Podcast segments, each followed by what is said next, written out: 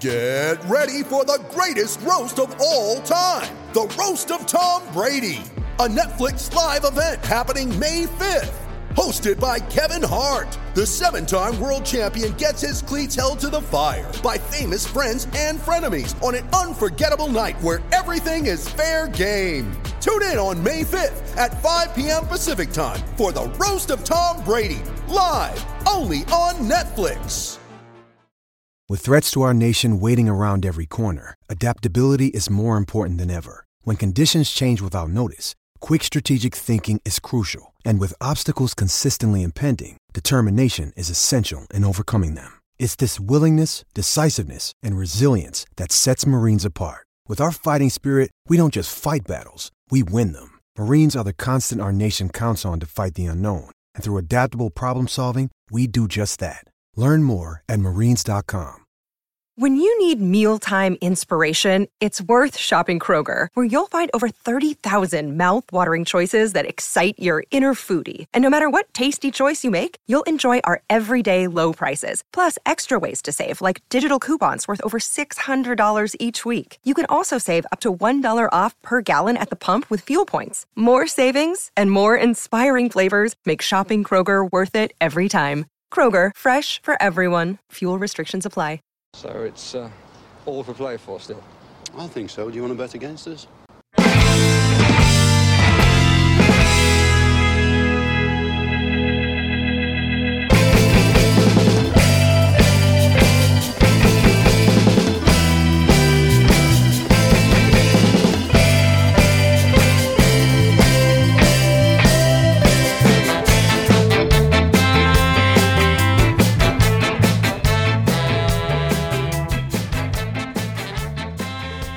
Villains, and welcome to For the Love of McGrath podcast with your host, Neil. Today, I don't have Paddy, but I have the wonderful Mark Girobi from Under a Gaslit Lamp. He's also the chairman of the Pittsburgh Lions Club. And you know what? I'm a sucker for somebody who's got a surname with three syllables in it. It's really chantable name, Mark. So, you know, if you ever end up playing for Aston Villa, I can hear, hear something like this from the Holte End, and it goes something like, Girobi, oh, oh, Girobi. Like I'm always jealous of people with with a triple uh, syllable name because uh, I don't have one, and if I ever played for Villa, no, they'd have a shitty chance for me because they wouldn't be able to make anything up for Dunworth. But anyway, how are you Yeah, doing? it- it- I'm doing great, man. That was, that was a that was a great introduction. Thanks so much. Yeah, actually, um, Mr. Tom Julian from the uh from the Villa View actually uh, uh this is about a year ago now. He actually came up with the chant for Jerobi in case it ever got sung underneath the uh the Holte End. But I, I highly highly doubt that'll ever happen. But yeah, you're definitely not the first person that said that I got a pretty chantable name. That's bad. I didn't know that at all. I just uh, it just came off the cuff. But uh, maybe it's fate. Maybe maybe it's your fault that you're not playing for Aston Villa. And we're all trying to give you the signs, Mark. You know, we're all trying to give you the signs. Too much pizza, mate. Too much pizza. Yeah, I can I can attest to that for sure. Uh, so you guys do an absolute brilliant job over and under a gaslit lamp, and you know whether it's uh, whether it's uh, the the written pieces or or um or, or any of the podcasts that you guys do as well. Um, it's a very very content filled and um, I suppose exciting time for Aston Villa at the moment, and I'm sure that you guys are uh, are seeing that as well as with all the great content that you put out and. Uh, uh, you know, you guys in the Pittsburgh Lions uh, uh, as well. I'm sure that you're waiting for uh, for the Sheffield United game, but I suppose it's a bit of a bit of a pisser really that it's been moved to a Monday for you guys. Are you guys going to be able to meet up for it? Are you going to be able to, to get to see the Sheffield game or even the Burton game this week is is being televised? Yeah, it's it's a little weird for us over in Pittsburgh because uh, the pub that we go to uh, called Piper's Pub, Mhm. um, it's actually still shut down through lockdown. So that's kind of like our place to go, man. We've got a really really good relationship with the Piper's Pub staff and the ownership that's there. They've been so good to us. Um, you know, we're we're just a little over a year old with the Pittsburgh Lions, and it's such a fun thing. I, I I love the little community we have. We're not a we're not a giant you know Lions Club like you'll find in, in North America, but but we're very loud and we're very passionate. You know, there aren't too too many of us that show up, but we, we definitely like to make a bit of noise in the pub, and that that scares some of the common you know American fans that are just getting into the game. They don't understand why you know supporters of a team like Villa you know can be so loud and abrasive, but that's just the way I was taught. You know what I mean? Just be loud and show yeah. up and have fun and make some noise. That's what it's all about. But yeah, sadly our pub's still closed down. We're trying to find accommodations elsewhere, but we're really just not sure that they're ready for our type of fun. we we can get away we can get away with it at home base, but uh, uh, anywhere else I'm not too sure. So yeah, we're, we're still scattered, haven't seen each other in months. It's it's a little little bit disappointing, but um yeah, as soon as as soon as our home base opens back up, we'll, we'll be there. And are there many of you guys that meet up on a match day? Uh, they, we get a handful. Like actually, I find that uh, most Villa supporters, uh, at least around in Pittsburgh, which is slowly starting to turn a gear to, to football, mm-hmm. um, it, it, it, seems like I see more people coming in that don't know about us. And then that's that's when I step in to be like, oh hey, here's our website, here's our Twitter, this is where what we're about, you know. And I'll see people walking in with, with Villa kits on from like 95 to 2000 season that I've never seen before in my life. And then I, you know, I get them the literature and I tell them where to go to find us. And they're like completely blown away. They're like, I had no idea anybody anywhere in Pennsylvania knew who Aston Villa was or what they're about. And it it's it's always such a joy when they're like, oh, I have someone to talk about with the game, and then they'll join the group on Facebook or follow us on Twitter or send me a DM, and I'll get to talking with them. And that that's like one of my favorite things in the world because like being a being a sports fan of any team in solitude's never fun. I was there myself years and years ago when I first started following football and following the Villa. So yeah, anything like that to where we we I can reach out to somebody and um, just just able to be like, hey, you know, you're not alone. It's okay. I promise. Like, you know, you can still you so you talk about development. You know, we'll get anywhere from five to ten people on, on a regular match day. The mm-hmm. earlier ones are always the difference. You know, it's you know it's a it's a five hour time difference. Yeah. So it's a little tough to drag people out for the seven a.m. kickoffs over here, but you know, we we we find a way to push at least three or four or five through the door yeah, find yourself a good Irish pub. I know that you said you're in Pipers, but uh, surely the Irish guys there they'll, they'll be open at seven a.m. for in the morning anyway. So uh, you won't have any won't have any any hassle with that over there. But no, it's great to see that uh, you're in full recruitment ro- mode as well. You know, anybody who comes in the door and is anyway interesting interested, should I say, in in Premier League and stuff like that, that you're recruiting them towards the good uh, the good name of Aston Villa and. Uh, yeah, that's fantastic to see. And as I said, that there are have been like it's it, well, I suppose it was a slow start to the off season for Villa. They kind of really took their time in.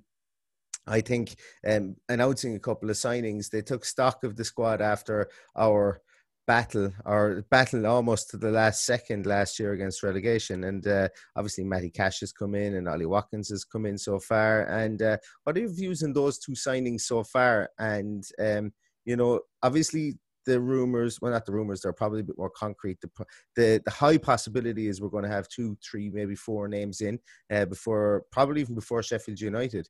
And what are your views on the signings we have so far? And how are you looking forward to some of the rumored names that we have coming through the door um, over the next few days? I think Matty Cash is, is, a wonderful signing. I think he's the right age. Um, you know, I know Forest hasn't really been going places in, in, recent years past, but I think if you were to pick a player from Forest and bring him up the Premier League and see him progress to the next level, I think Matty Cash is definitely the kind of right back we should be looking at. Um, a lot of people seem to maybe think that he might play on the right wing a little bit more in the in the uh, forward areas on the right side of the pitch, but I think he's pretty much nailed on at right back. You can deputize him a little bit forward if you need to.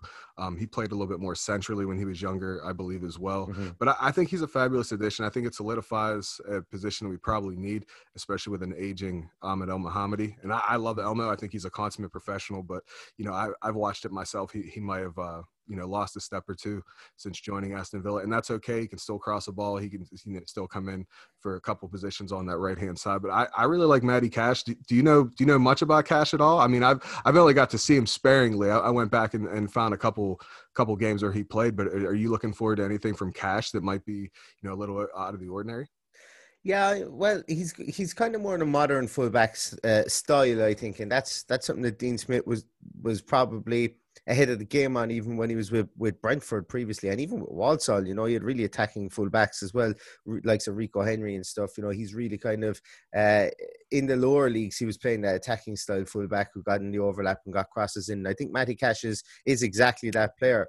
Um, spoken to a couple of the um, uh, sp- spoken to a couple of uh, Forest fans, and they've said that yeah, he's a bit naive in defend. He's a bit naive in defense sometimes, but that's to be expected because last year was his first year playing there. Like he was never really cut out or anything. But you know, for I think what they're doing is they're equating the 15 million that's spent on him and maybe you know his his defensive abilities, considering he's a fullback um, above anything else. But they think he's a fantastic person. That they think that you know that he comes from good stock. He's a, he's a quick learner. He's gotten better year on year. Um, probably the central midfield position they feel for him is. Uh, probably out of his depth at the at the Premier League level. Um, I don't think so. Just from looking at stuff for him, I think he could be a central midfielder, but I don't think Dean Smith would be playing him there. Um, I think that he'll be uh, you know that aggressive over overlapping fullback that will try and get up and down the wing. And um, you know, I'm really excited about Matty Cash for sure. And as I say, as I've said before, bringing good people in with good character is for me is uh, is is paramount because we've had some some bad eggs at the club before. So if we can get in good guys like Matty Cash, um, you know that's that that for me is fantastic. And obviously Ollie Watkins as well comes with a stellar reputation as an actual good human being as well. So that seems to be something that is prioritized um, character as well as talent. And, and what are your views on Watkins? I know we've we got to see him peel off to the back post at the weekend against Man United and score a bullet header. Um, are you excited about him? Yeah, I'm I'm really excited about Watkins, and um, I I know it's it's kind of the opinion within the fan base of like let's just see what he does. A lot of people think that he he might not be ready just quite yet for the jump up to the Premier League. But there's so many intangibles when you talk about a player like Ollie Watkins. I mean, everyone knows by now he doesn't take penalties, so it's not like mm-hmm. those goals that he scored last year were, were inflated in any which way. He, he scored them all from open play, basically. Uh, he can score with his left foot, right foot, head. I mean, he, he's willing to get in the middle of the box. He, he's willing to cause chaos, but he's also willing to shoot from from a distance. Granted, he you know has space to do so. I think this is kind of like just like how we just talked about with Matty Cash being more of a more modern uh, fullback. I, th- I, think that Ollie Watkins is a more modern striker for Aston Villa. Um, you look at some positions on the pitch, Villa really haven't. I mean, especially since going down to the championship and now being promoted, we kind of didn't get to the modern game of how a lot of players play mm-hmm. this game now. Um, you know, and it's it's nothing against them, but like when you watch Alan Hutton at right back for a couple years, you're going to think that that's just the normalcy of how a right back plays the game. And again, it's not a knock, but it's not. You know, there there are actual like athletic smart footballers that now play on the wide defensive positions. Matty Cash definitely helps that out. And it's the same vein with Ollie Watkins. Ollie Watkins is, is going to give you all he can give you. You know, he, he's, he's a physical specimen as well. A lot of people think he might be a little light, but, you know, he, he's got it where it counts in the athletic department. Um, you know, I, I have a lot of time on my hands right now because I'm still furloughed from my job. So like I went back and watched a very very large amount of of full Brentford games from last season just to kind of see how he moves on the pitch. Uh, I think it's going to be a delight if we can get him service. If we can get him service in any which way, shape, or form, I think he's going to be a wonderful signing. Yeah, that's I like. I, I've watched the, I've watched one or two, uh, the three games. I watched the, the playoff semi final, and I watched um, when they played uh, some of the better opposition in the championship last year. I got a got a, a, a copy of uh, when they played Leeds as well. His movement is fantastic. An intelligent striker is definitely what we have in our hands. He's he's a, like you can see him. He just and I know this is this is nearly almost a trope at this stage, but plays with a smile on his face. He plays like he he just loves the game. And and I know there's a million and one footballers out there that play like they love the game, but like you, the same can be said of Samatta. Samatta plays like he loves the game, but Samatta doesn't have the cleverness of movement to be able to lose a defender in the in the box, and uh, he doesn't have that cleverness of movement to be able to do that in a split second um, I know you're you like the NFL and and uh, Ollie Watkins kind of is. If you think about the running back position in the NFL, there's there, like you can have a one cut running back who just literally sees his sees his spot, goes for it, and that's it. If he gets stopped, he gets stopped. Sometimes I see that with people like Samatta, and there's lots of strikers make a living out of doing that. But when you've got a striker like uh, like Ollie Watkins, who when he's initial positioning, when, when the position he's initially going to is blocked, he peels off, finds another position, and and tries and make tries to make space inside in the box where people often give up on making making space for themselves and try to get in front of the defender and get a played into feet and see what happens but he seems to make space. And sometimes he pops up the back post, the front post, peels back to the to the to the penalty spot. His movement is brilliant. I really like it. Starts off attacks on the wing. Like he's he he's something that we haven't had. He's not a he's not very very tall man. I think he's about six foot, if even that. Um, but you know we've often either had the really tall guy who was good in the air, or we've had the really skinny guy who was really really fast. Really small guy, should I say, it was really really fast. I think with Watkins, we've got somebody who's neither, but we've got somebody who's clever and cute in his movement. And if he can bring that from the championship up to the Premier League level, and if we see the way that he left Harry Maguire for dead and just basically lost Harry Maguire and went to the back post against Man United, if we can see that an awful lot in the Premier League this year, we'll have a definite double-digit striker on our hands, I think. And, and I'm I'm really excited about Ollie Watkins, and I don't think that we look back on 33 million and um, and think that it was a massive outlay um, especially if he gets us to mid-table security this year. Yeah, I think you're right, especially you know when you're talking about his movement. And most of the games that I've watched Ollie Watkins play in in the championship, uh, I think I might have seen the same exact game you were talking about against Leeds. But he has this it's not strange. It's just different. Again, Aston Villa haven't have really had a striker like Ollie Watkins before. So, like, if he would pick the ball up on the left hand side of the flank in the final third, he has no problem passing it to a winger. But for the strikers that I've seen for Villa, maybe barring Tammy Abraham, they'll pass that ball off and then kind of stop. Watkins immediately has his head on a swivel to look around and figure out where he needs to be. Um, again, that's a more modern kind of striker. It seems like it would be such a common sense thing, but there aren't a lot of strikers that Villa have had that, that do that kind of thing in, in recent memory. So I, I just think that he reads the game really well. I think he's a he's a, just a smart footballer good with tactics. He's good on set pieces as well. You know, you said he's he's not the tallest footballer, especially a striker you're going to see, but but he does things well. He knows how to peel off a man. He he knows how to you know break a double team, sometimes even a triple team off. He uh, he won't even hesitate to come back to the 18 18 yard box on the edge of it and kind of wait maybe like mm. a shorter option or or a set play. So um yeah, I I just I don't think we're going to look back just like you said at the price tag and wonder about it. I don't think he's going to just storm in the door and score score 30. I would be over the moon. But if we can get 15 goals out of a striker that's coming up from the championship after the season he just had. It's a super positive. Villa are trying to maintain themselves as a Premier League standard team. Bringing in someone like Ollie Watkins just makes sense to me. Hundred percent, yeah, and, and, he really is excited. It, it, really has me excited, should I say? And as do some of the names we've been linked with. Um, I'm not overly concerned with our number one goalkeeper, uh, uh Tom Heaton, other than the fact that he's bit on the older side and did his cruciate ligament. But we, it's been it's more or less done, a done deal at this stage, considering his wife is looking at uh, at houses in around the Belfry in Birmingham. I think Emilio Martinez is is probably signed for Villa. They're probably waiting to kind of announce him along with uh, another player. Um, but Emilio Martinez um, had a storming end to last season. Has done his apprenticeship in in England with Arsenal for over ten years, um, and he is on the right side of thirty for a goalkeeper. Uh, are you excited about him, or is he one of these guys that you're uh, that you're worried about the amount of money we've had to pay to pay to attract him to the club?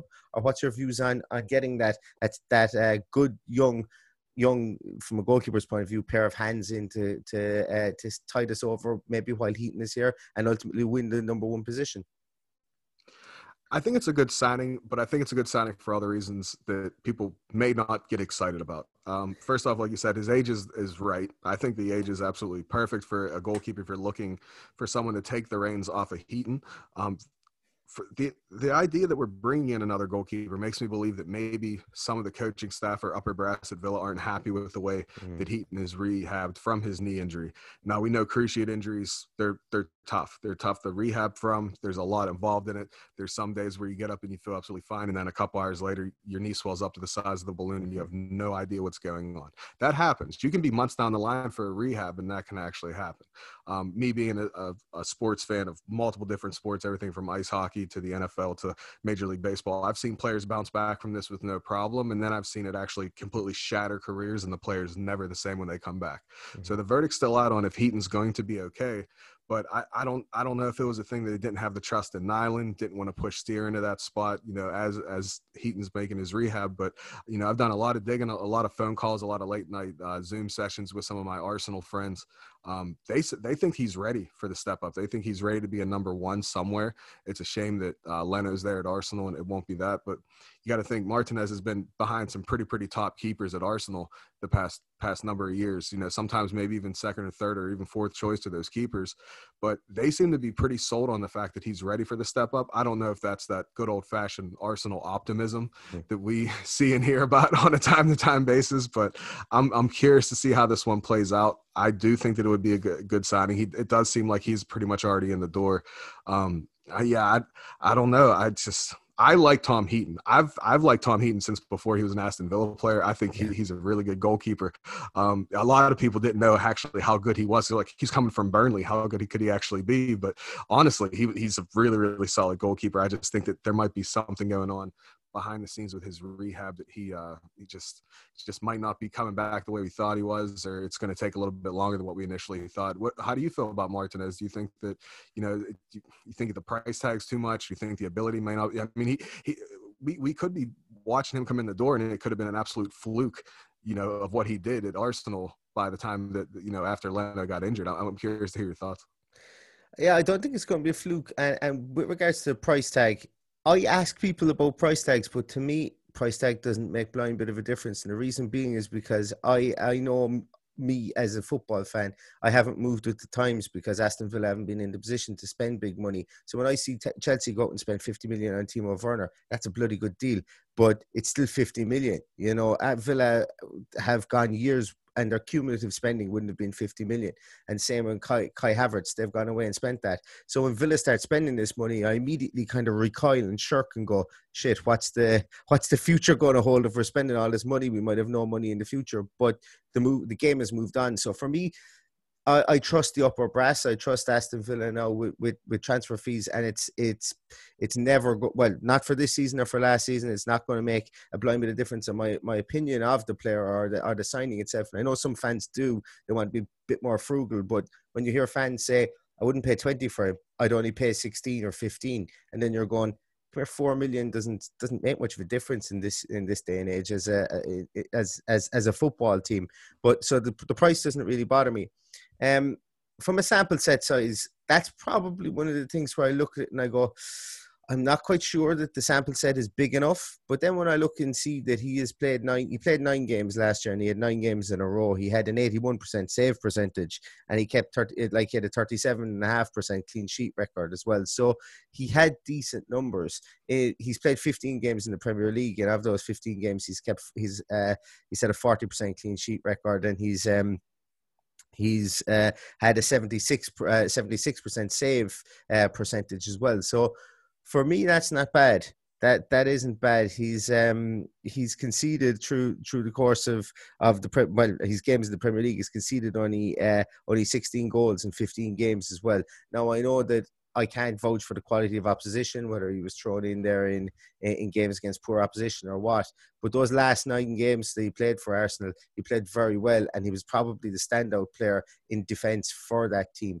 So from that point of view, I look at it and I kind of say maybe we're catching him at the right time. Maybe the lightning is in the bottle with this guy, and uh, and we're going to be the ones that's going that, that's going to be able to to harness it and to use the power that way. So for me, I was slow to get on board with signing another goalkeeper because I did like uh, Tom Heaton, like you mentioned. But the more it's had, I've, it's had time to settle with me, the more I look at this and the more I hear about Emi Martinez, even how he's conducted himself in the back room for, for Arsenal, having to wait his chance for the bones of 10 years, the more I like, like him and the more I think that he's, even though he is Argentinian, he has a very British mindset towards the game.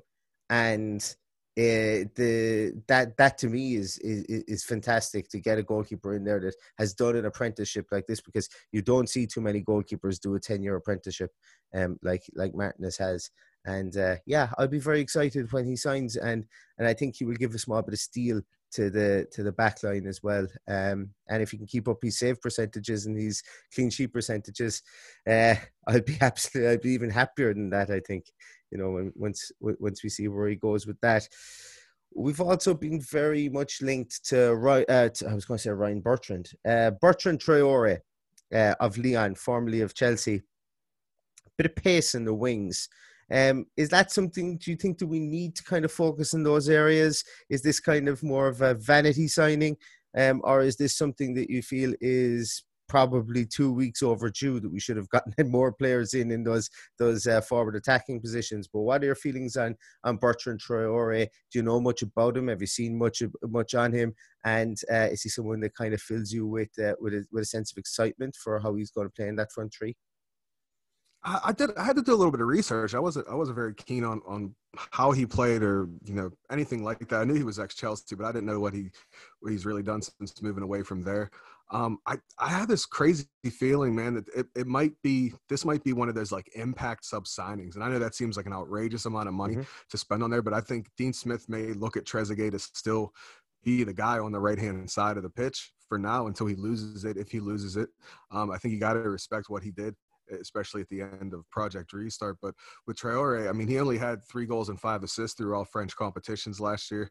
Um, it, it, just seems like not only with Traore, but also still, you know, the the links we've heard for weeks now about uh, Rashica, um, you know, they seem like very tricky wingers, and that might just be something that Dean Smith want, wants to build upon, maybe a little bit higher in the in the dribbles department, being able to beat a man one on one. Maybe he feels like that was something he lacked last season. I don't think that Traore comes in and gets the number one spot, so I think he's going to have to earn it. But you know, I'm a big believer of competition for places. I think it, you know, just on a psychological level, it really spurs players on to do better, not only for themselves but for the club as well. So I, I think it's a good signing. Just I'm not sure if it's in a sub capacity. I, I just I don't know. I think you gotta surely give Trezeguet a start, right? I mean, you would think so.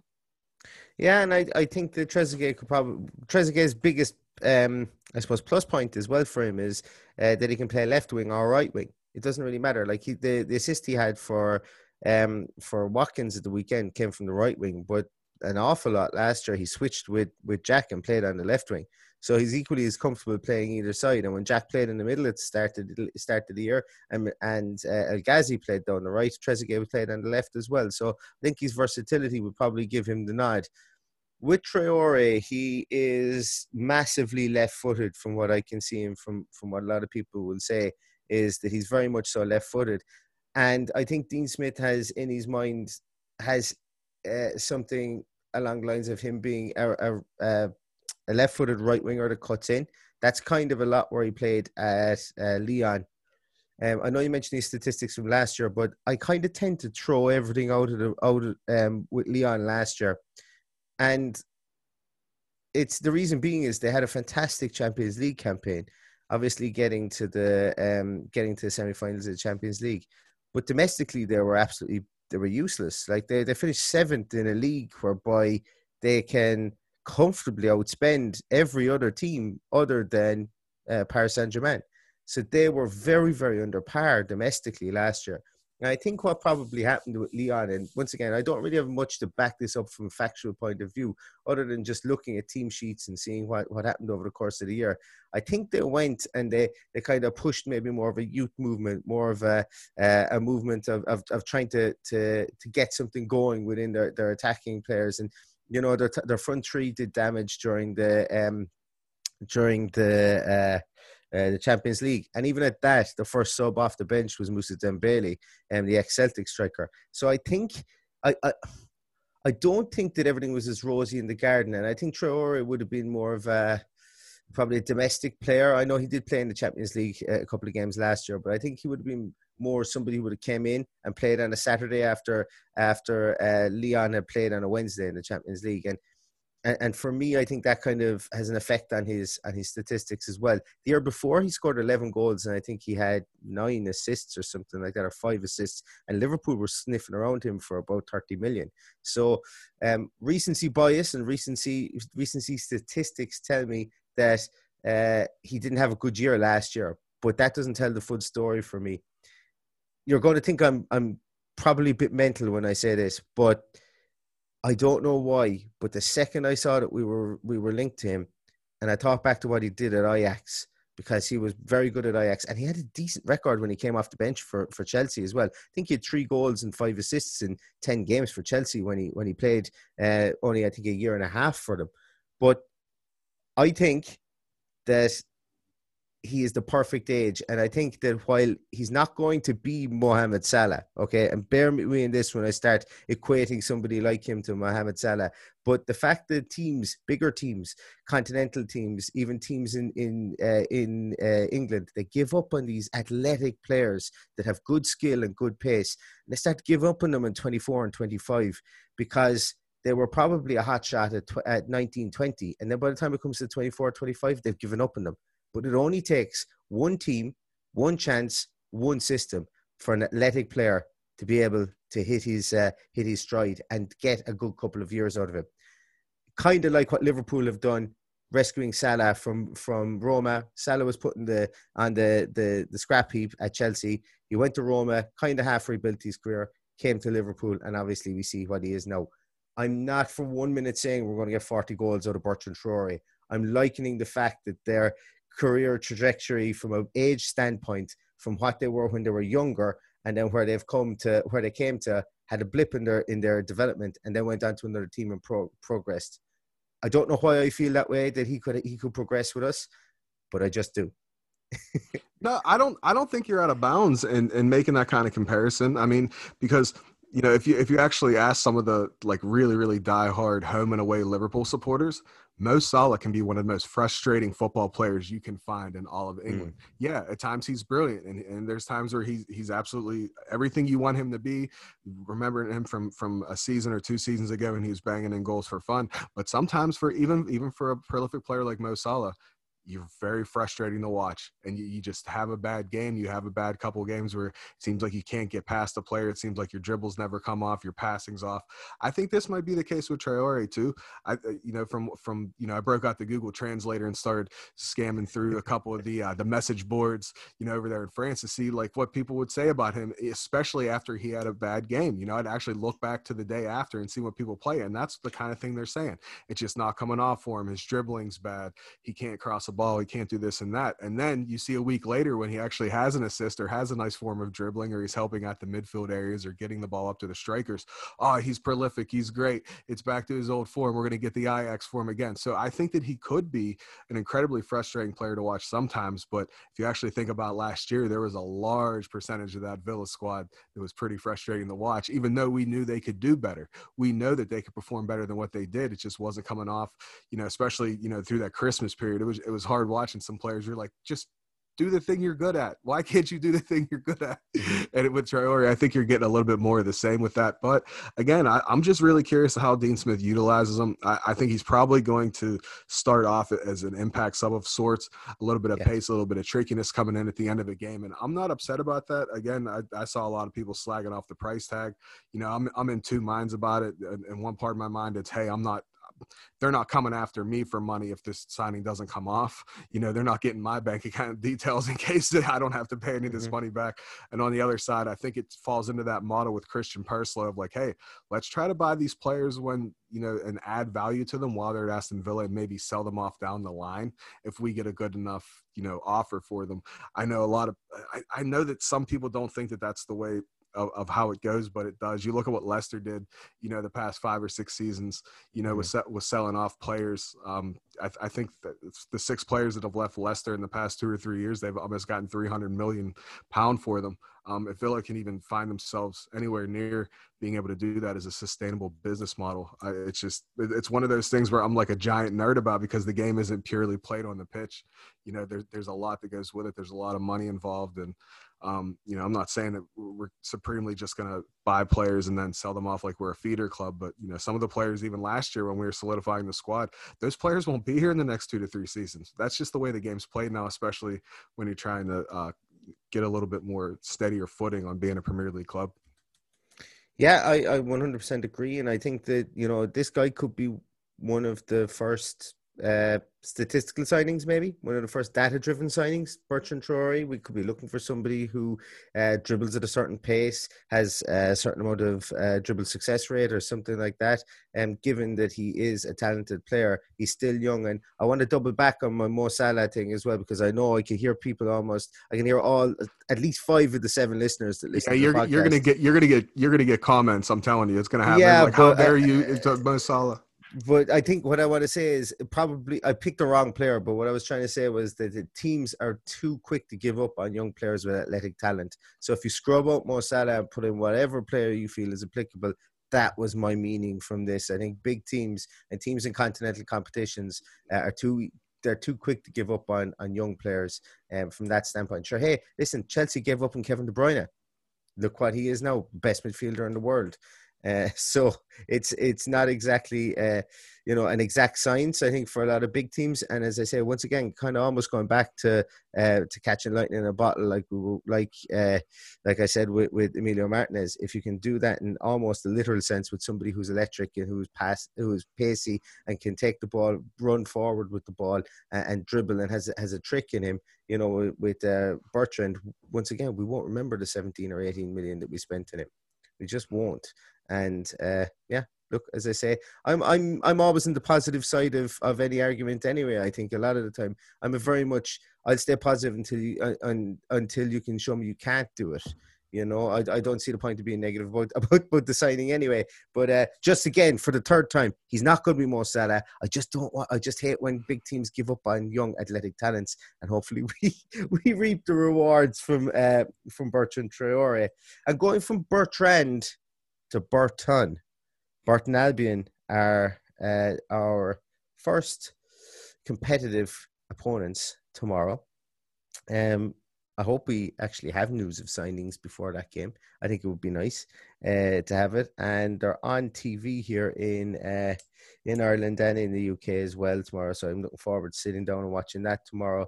Um, do you think that Dean Smith goes and plays, shows his hand, and gives his his first team squad uh, a run out, considering that there's been a lack of proper preseason. I know we've had a couple of behind closed door games against some big teams like Arsenal and United, and we've been victorious. Do you think he gives his his first eleven a good run out in this? And do you think we'll see Ollie Watkins start up front against Burton?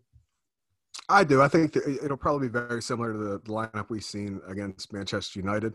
Um, I, I, think it's just with the, the time constraints and how you're not really getting a preseason tour somewhere, like massive, massive games of friendlies and all that sort of thing. I think he kind of has to roll them out. Um, getting the chemistry back in the squad is great. Um, Matty Cash obviously wants to give him as much time up and running before he takes his Premier League debut. I think the same is with Watkins. Um, I, I really think that I, I, I, don't know. I it's just probably over optimism. I, I think we're gonna beat Burton pretty single handedly. Um, it's it's no knock on them. It's just the, the levels of the game. It's it's an early competition. It's a little weird that we're p- playing a domestic competition before the actual Premier League. I'm still trying to wrap wrap my head around that one yeah. a little bit, but it just feels weird, doesn't it? Like even the international competitions last week with England, mm-hmm. it just mm-hmm. felt so so strange. Um, you know, but we live in strange days. So, but yeah, I, I, think with for Burton, I think he keeps the the starting eleven how it is. Get some chemistry, gel the boys together a little bit, a little bit of you know team chemistry going on and everything. I don't think he's gonna unleash any kind of tactical surprises or anything like that. But it'll be curious to see what the lineup. I wouldn't be upset to see a youngster or two on the bench. You know that they, they've had quite a few youngsters now training with the team. So if that's something maybe Dean wants to do to maybe just you know at the end of the game if the game's in hand just see what what a youngster can do in a capacity such as a cup competition do you feel that um you know Bert, burton's going to be one of those where he experiments a little bit or you think it's pretty much nailed on starting 11 i think he plays his starting 11 and he makes changes. Uh, I think we could see uh, somebody like Jacob Ramsey. I know that the under 23 threes played today, and, Kaine Hayden Kesler wasn't in the squad, nor was Jacob Ramsey. So I think we could see one, or, one if not two of the both of the, two of those. Now the one thing is that Kesler is uh, um, is a uh, a right back, and I don't know whether he's actually. He probably I think he think he switches between right and left back, so maybe we might even see him in there at, at left back instead of Matty Targett. Um, Ramsey obviously is a is a more forward player, so we might see him. It'd be interesting to see the team he does throw there um, tomorrow. And uh, yeah, I like you. I think I think we beat Burton pretty easily, and uh, I think that it's used. Uh, it, it's actually it's actually a brilliant game to have before we have our first uh, competitive game against Sheffield United, um, because obviously Sheffield United coming off a loss tonight, a get two 0 loss to, to Wolves. Um, it would be a nice little uh, run run out against the team in Burton that uh, we'll be looking to take a scalp. It's our first competitive game, and if we can get a couple of goals under goals under our belt early, it would be almost uh, akin to a good friendly to have before the start of the season, although there is something riding on this. So, really looking forward to it tomorrow. Um, I know we've had a, a shorter break uh, this uh, off season, but I'm really, really looking forward to the Burton game tomorrow and looking forward to seeing what, what team he puts out. I think Ollie Watkins will definitely start up front. I don't think you can sign someone for 33 million. And with the anticipation that the, that the fans have, even after he scored against Man United last weekend, I think Dean Smith has to nearly start him and take him off at halftime or something if we're going well.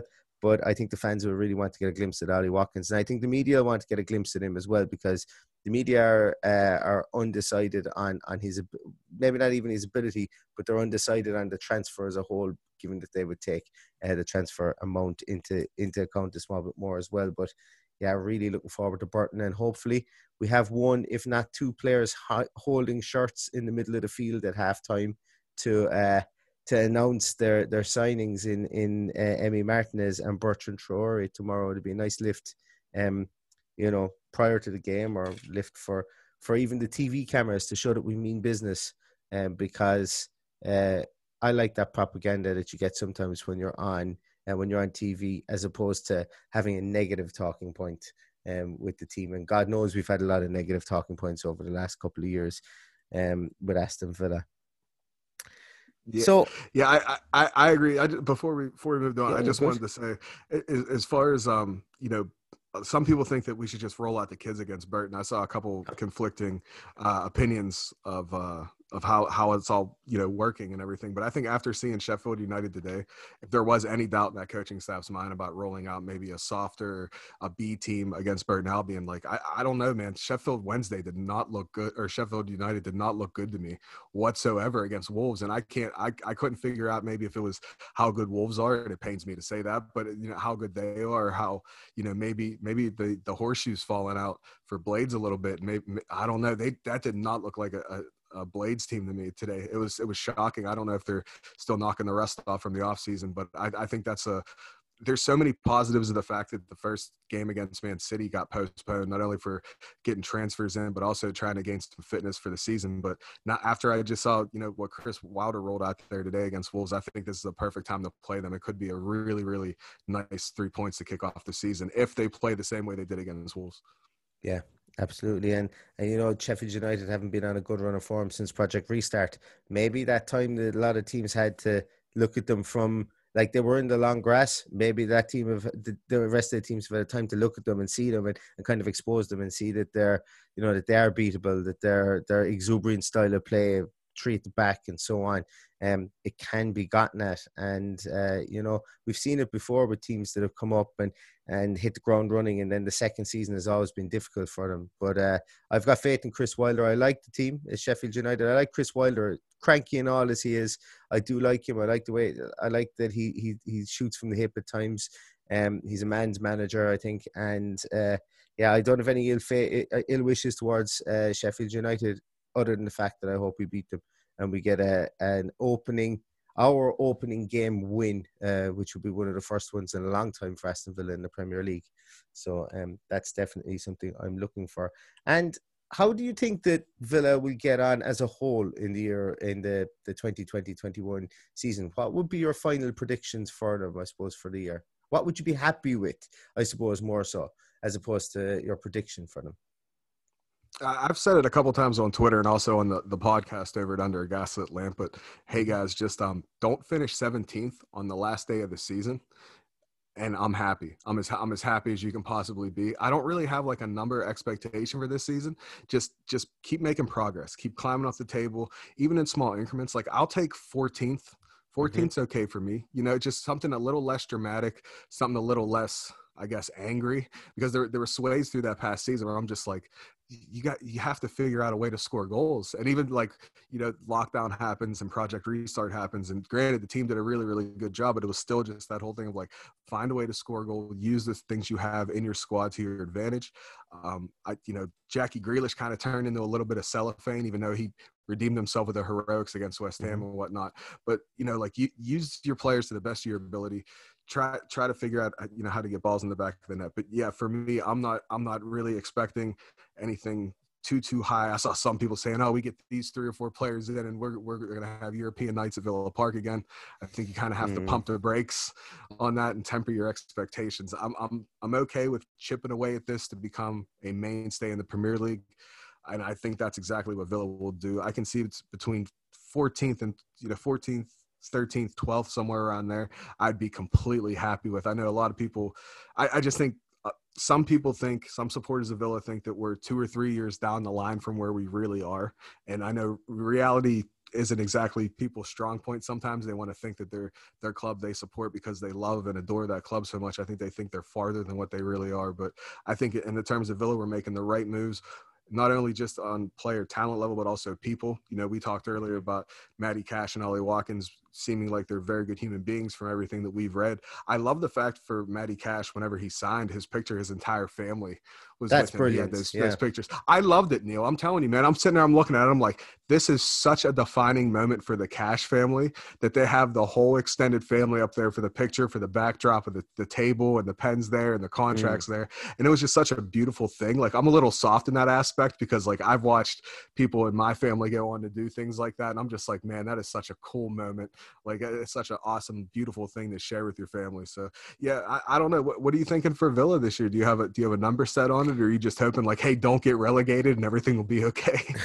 no, you nailed it for me. I want incremental incremental growth. The Premier League isn't a league where you can, uh, unless you well, even with financial fair play now, and unless you've got a team of absolute hotshot lawyers behind you, you know, you're not going to be able to come in and blitz the league by buying Messi, Ronaldo, uh, Neymar, whatever else.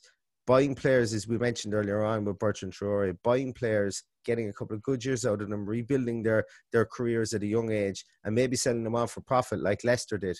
That's the sustainable way forward. You know, Leicester won the league, and, and they were, were obviously not fancy to win the league, but we've seen a lot of teams who've come in, had one good year, uh, tried to live off the back of it and slid down the league again. I want us to grow and become almost like a Burnley uh, to start with, and then you know incrementally work our way up the league over the next uh, over the next year or two, solidify ourselves within the league, reap the riches that come with it. Yes, we're spending 100 million last year. We spent 140 million. We spent 100 million this year. That's unsustainable, and I think that um, you know to be able to um, I suppose, grow organically within the league for me is big and uh, show a small bit of a signal of intent, I think, this year, whether it be with a massive signing or whether it be with a massive scalp or whether it, it be even with, you know, retaining the players that we have. I think we need to start showing that we're not going to be bullied by the league itself and, and grow from there. So, uh, yeah, I'm thinking 14th, 15th, just no dramas, as you say, towards the end of the year. I'd be happy with a mid table finish and uh, to see growth and to see Dean Smith's system and tactics grow within this team because that's another thing I want to see is I want to see stability not only with the players in the field, not only with the boardroom, but also in the management positions as well uh, over the course of this year. That's been yeah, I, I, oh, sorry, I completely. I, I, completely agree with everything you're saying. I, I think, and I'm, I'm, I'm probably going to get a lot of stick for this, like you are about Mo Salah, but I think one of the best signings we've made this season has been Craig Shakespeare. Yeah. Um, I don't think you can, you can really, I, I don't know. I'm such into the coaching aspect of sport. I, I love it. I study it. I, I've read books on it. I've attended seminars about psychology and sports. I'm really big into it. When you bring someone in the door that, that has a history like Craig Shakespeare does, and you, you can now take younger players or even veteran players by the shoulder and say, "Hey, I noticed this. Let's work on this. We're gonna we're gonna spend a half hour, forty five minutes after after this training session. I just want to show you something real quick."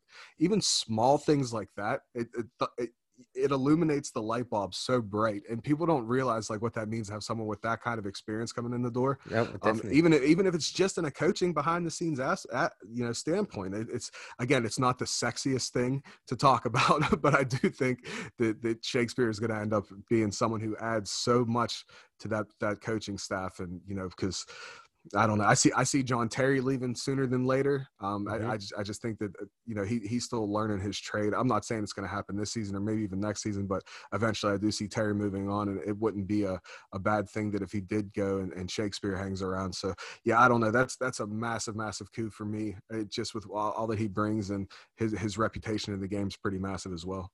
Yeah, and that's no, I don't think you're going to stick for that because uh, you could make the argument that you know he was there, he was with um, Ranieri when they won the when Leicester won the league, and we know that Ranieri doesn't like he's he he needs uh, an English head at times to get get his point across. Was that Craig Shakespeare?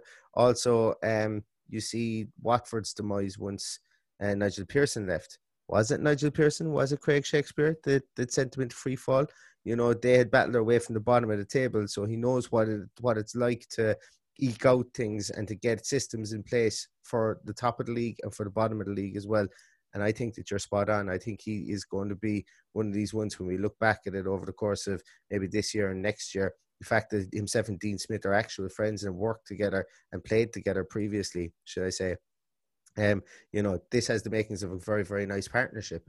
So yeah, it's a definite watch this space one. See how we tactically kind of uh, grow and evolve under under uh, a new uh, voice inside there, especially on the training ground, and one that has all the experience in the world of being with England, being with a title-winning Leicester, and being with uh, a team teams that have battled from the bottom of the table to keep their um, well.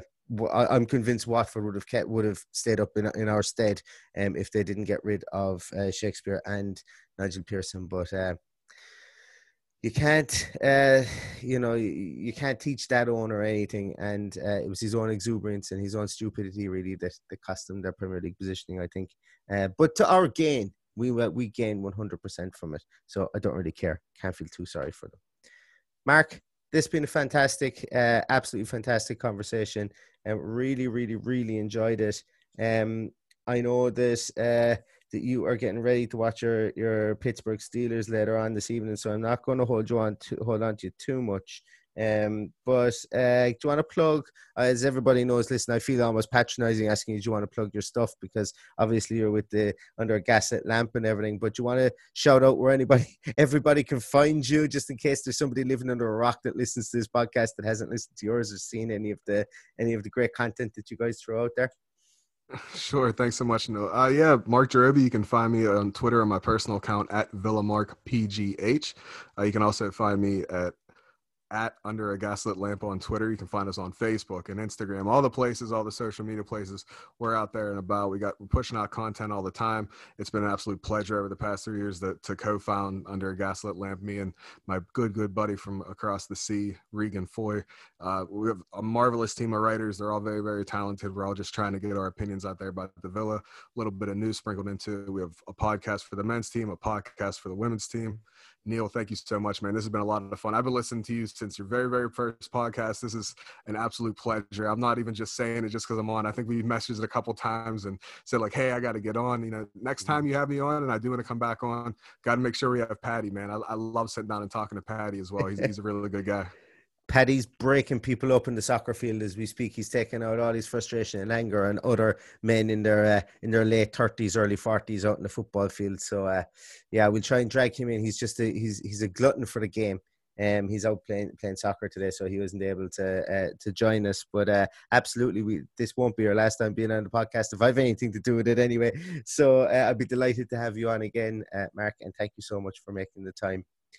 Um, as I say, you can find Paddy, the the, the absent Paddy, who uh, has pro- uh, obviously his his uh, priorities aren't in the right place, uh, considering that he's not here tonight. But I'll still plug him anyway. You can find Paddy on at Villa Paddy uh, on Twitter. You can find myself uh, the podcast here on at Love McGrath Pod and uh, you know you can find us in, it on any any social media as well. But we're most active on Twitter, as you guys know.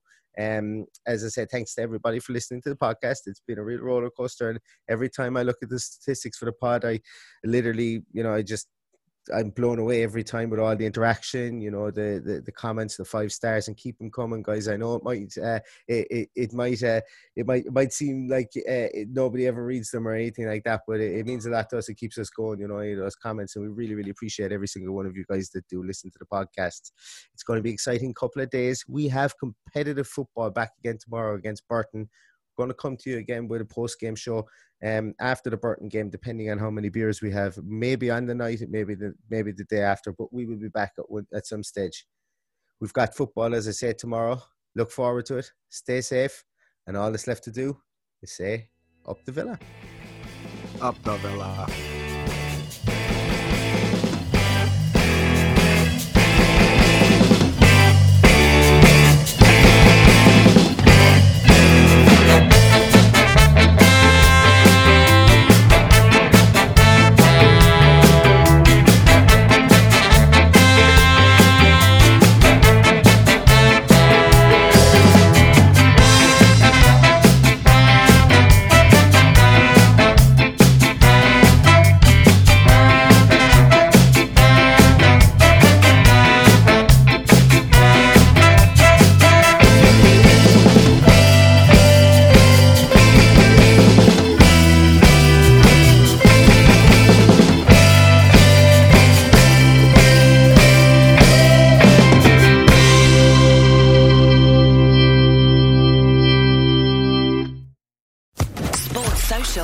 Podcast Network. Lucky Land Casino asking people what's the weirdest place you've gotten lucky? Lucky? In line at the deli, I guess? Aha, in my dentist's office. More than once, actually. Do I have to say? Yes, you do. In the car before my kids' PTA meeting. Really? Yes. Excuse me, what's the weirdest place you've gotten lucky? I never win and tell. Well, there you have it. You can get lucky anywhere playing at LuckyLandSlots.com. Play for free right now. Are you feeling lucky? No purchase necessary. Void where prohibited by law. 18 plus. Terms and conditions apply. See website for details.